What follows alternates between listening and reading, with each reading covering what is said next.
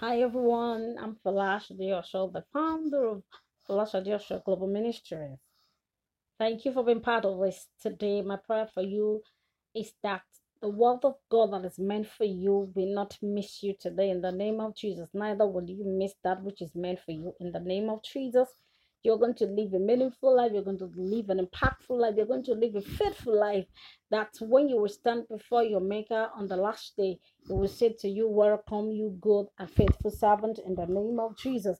If you're missing it in any way, the power of the Lord will come through to you and will show you and will put your faith on the right path henceforth in the name of Jesus. Hallelujah. Amen. Woo, woo, woo. I can't wait to go right into the world. I have been doing a series called Purpose versus Passion, and it's been so explosive. This one is going to be the part four of this purpose versus passion, but the subtopic is going to be the conflicts of purpose versus passion. If you miss one to three, please just check through or make your request. You will get it so that you can fully understand it. But previously, explained passion and purpose and the fact that they are both identical twins.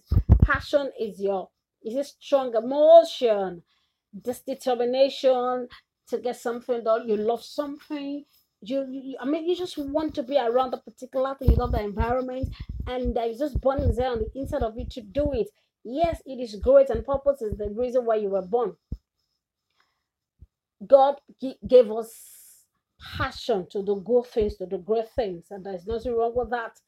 But a purpose is superior to passion in the sense that people have found out over the years that what they used to be passionate about isn't actually the primary assignment that God wanted them to actually do. And last uh, episode was on Apostle Paul, and we looked critically at his life of how he was passionate about Judaism and he was killing Christians. And now later he got to know that God was calling him to preach to the Jews.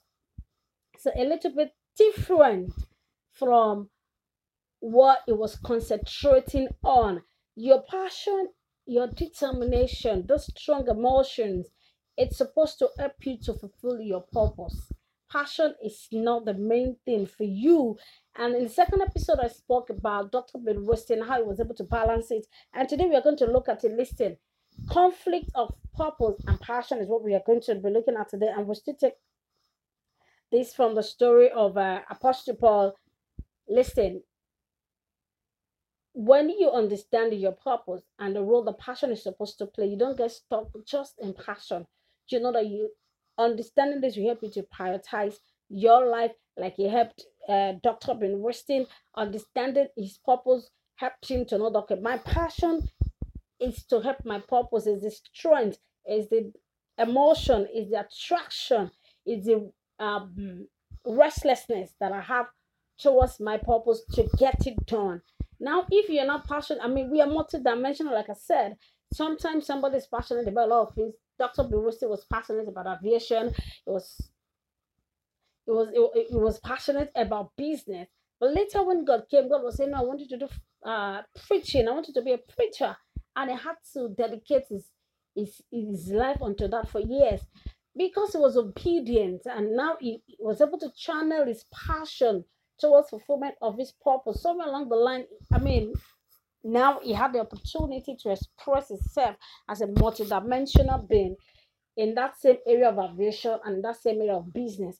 But his major concentration is purpose, and that is what it's all about.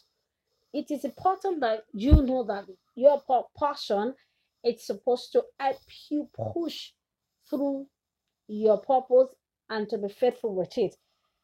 And like we are going to be looking at today, the fact that there is always this conflict between your purpose and your passion. If you're not wise, if you're not careful, you could miss God. You could miss your purpose and think you were doing God the favor without knowing that you're just wasting a whole lot of time doing what you're not supposed to be doing. So quickly, we're going to go into that.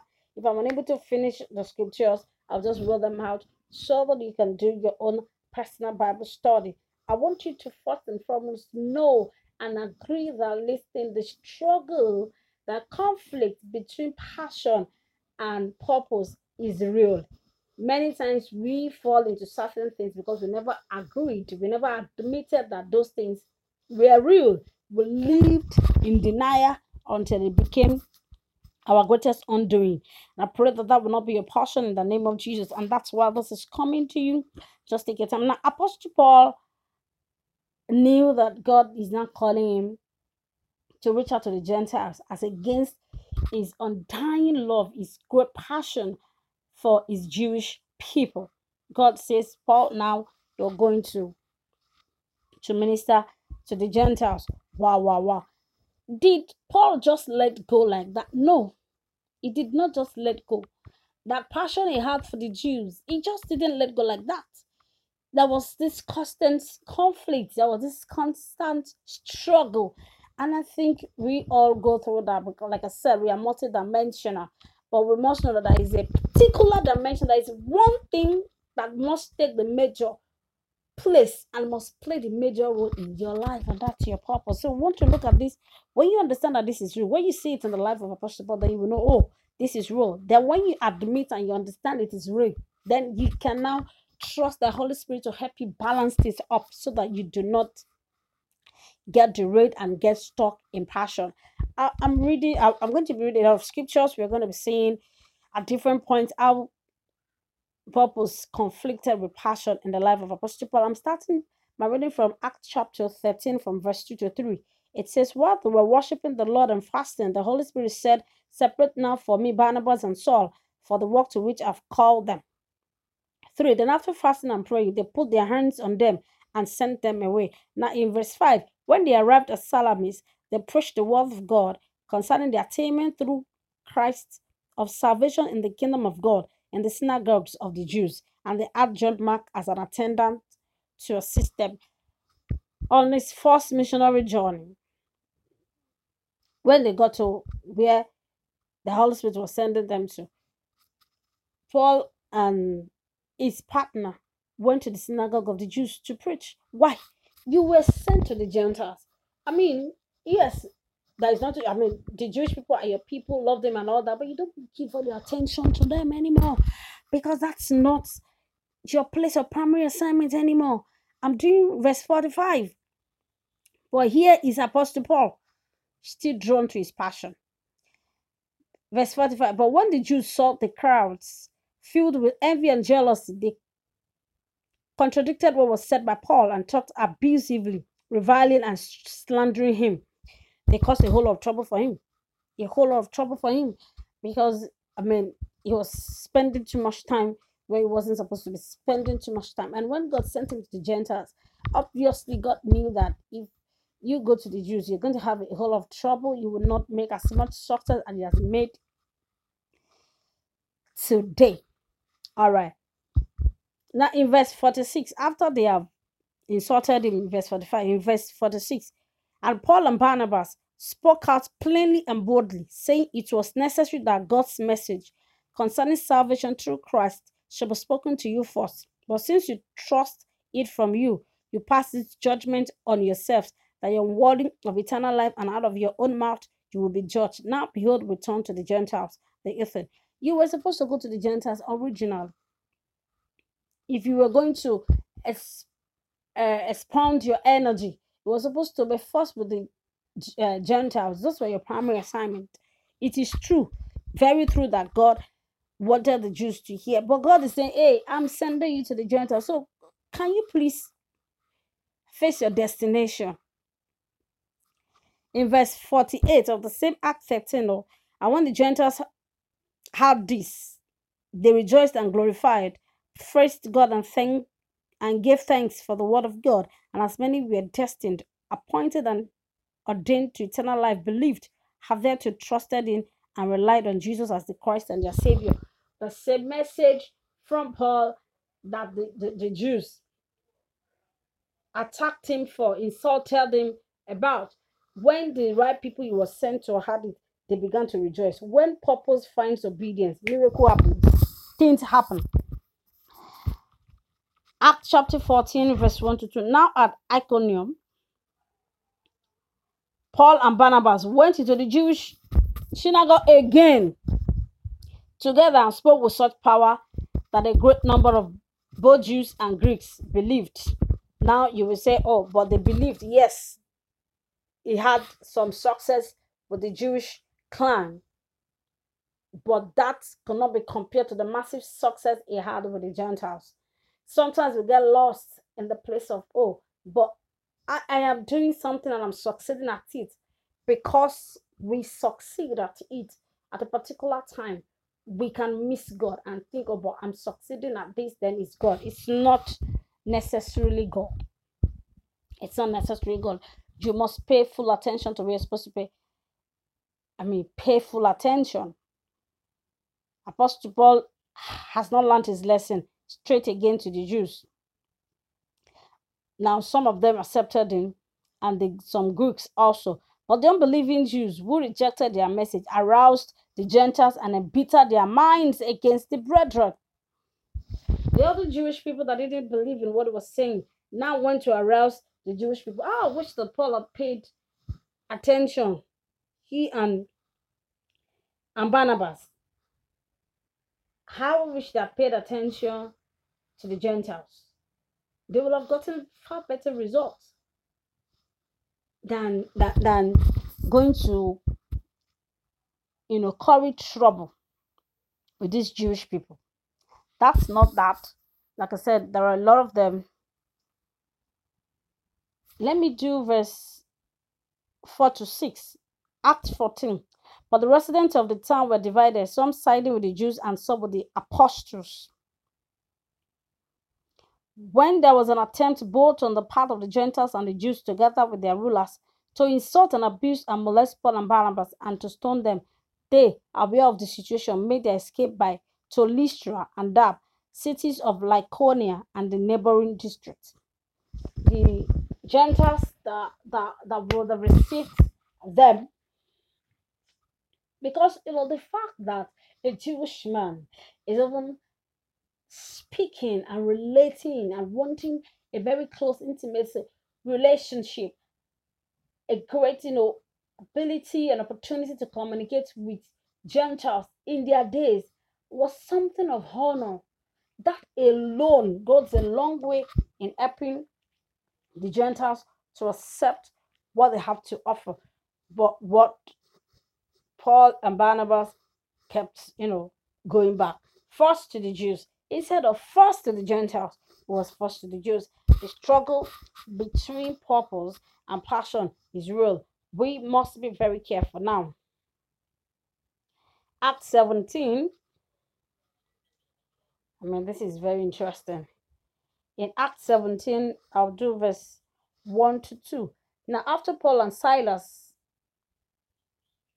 this is another person now with Paul. After Paul and Silas had passed through Amphipolis and Apollonia, they came to Thessalonica, where there was a synagogue of the Jews. Always attracted to passion. And Paul entered as he usually did, and for three Sabbaths he, re- he reasoned and argued with them from the scriptures. He went into three Saturdays. That was when the three Saturdays he was there hugging with the secondary assignment, giving so much attention to the people he was not originally called to. This is a daily struggle. You know, it's like God is asking a man to go into agriculture. But growing up, like I said in the last episode, a lot of things do influence passion. Dr. Bill Winston's passion was influenced by the environment where he lived in Tuskegee, Alabama, in the midst of a lot of hairmen, and so he wanted to he wanted to be an hairman as well, and so he had to join the Air Force and blah blah blah it happens. A lot of things do influence passion. So a man grew up in an environment where, he, he, I mean, a lot of people around him, the influences over his life where education is. And so he wanted to run a school. But God say, hey, bro, I want you to do education. Oh, woman, I want you, sorry, excuse me. He wanted education, but God is saying, I want you to go and do agriculture. Woman, I want you to go into agriculture. And we struggled. Then eventually, he or she got to know that this is exactly what I want me to do And what God intends me to do is to go into agriculture. Now, if he or she does not know how to manage things, it will stay more with education than agriculture. You might succeed very well with education because you have a lot of mentors around you helping you and guiding you all through the way. But that you succeeded at it does not mean that it's a success with God. God's parameter is obedience to whatever He asks you to do and faithfulness without obedience. Not is God is not He's not impressed just because we have succeeded and so you overlook your disobedience. No, that's not the way. There is nothing any man on earth can achieve that can impress God like that, Like I made God to let go of his principle of who he is just because he made an achievement. What what what what can you possibly achieve that could you know get God God off the track? That's not possible. And so we must be mindful of what God feels. We, we must be mindful of what God desires and what God wants over everything that we do. So in Acts chapter 17, Paul went again to the Jews. Three weeks he was there, three Saturdays, hugging with them. And what happened? Of course, they caused him plenty pain again because he was not, I mean, that was not his primary assignment. But he had this burning desire for the Jewish people, which is like bad thing. You know, I mean, he knew the plan of God for them. He saw the way they were responding, that their response to the plan of God for their life was far from God's intention. But hey, Paul, God has sent other people like Peter to the Jews. He knew what he was doing. Can you just trust that the Holy Spirit will help you and help me on daily basis to to put our body under subjection to say passion you know what you're supposed to help me achieve my purpose i am not supposed to primarily say yes to you when i say yes to purpose you come along and along the line if the lord permits you after you have succeeded so well in your agriculture if you're the person called into the agricultural thing and you've you, you've won a lot of awards. I mean, now you you known in the community, you're known in the nation. When it's time for you to say, okay, I may have succeeded, so well, God, can I go and do the school? And if God says yes, you will discover that you will run the school with ease because now you're not going to be starting like all the started from nowhere. Now you God has helped you. You the people authority that you will need to get the land, get the permission. You already know them. So when you walk up to them and say, I want to start a school, just before you say Jack, they, they give you all the things that you need. Then you will discover that it's much easier in obedience. It is much easier in obedience than in disobedience. What is this saying to you, saying to you and her that there is a purpose of God for your life, and that must be your permanent and your primary pursuit. Passion is to help you push through purpose and to go through the process of purpose and to make fantastic progress of your purpose. So if you, if yes, like I said, we are multidimensional. Over time, as you play your primary assignment, if you then go to God and say, God, you know what, I still want God, that has not left because He's always there. If you are passionate about something, He's always there. He's always there. He's always calling on you. You just want to be in that environment of your passion. It's there. If it's a good thing, God Himself put it there. But God is saying, I still want you to exercise control. Even though you are multidimensional, there is a dimension, there is a particular thing that must be superior to all other dimensions. And that's your purpose. And I want you to pay attention to this. I'm going to continue from Acts 17 in my next episode. This is teaching. I cannot rush it. I must take my time to get this message across. Thank you and God bless you. To reach out to us, the email address is fo ministries 2020 at gmail.com. The phone number is 081 plus 234 if you're calling from outside the country. Thank you to that come your way really soon. I am for last day or so. Keep pursuing your purpose.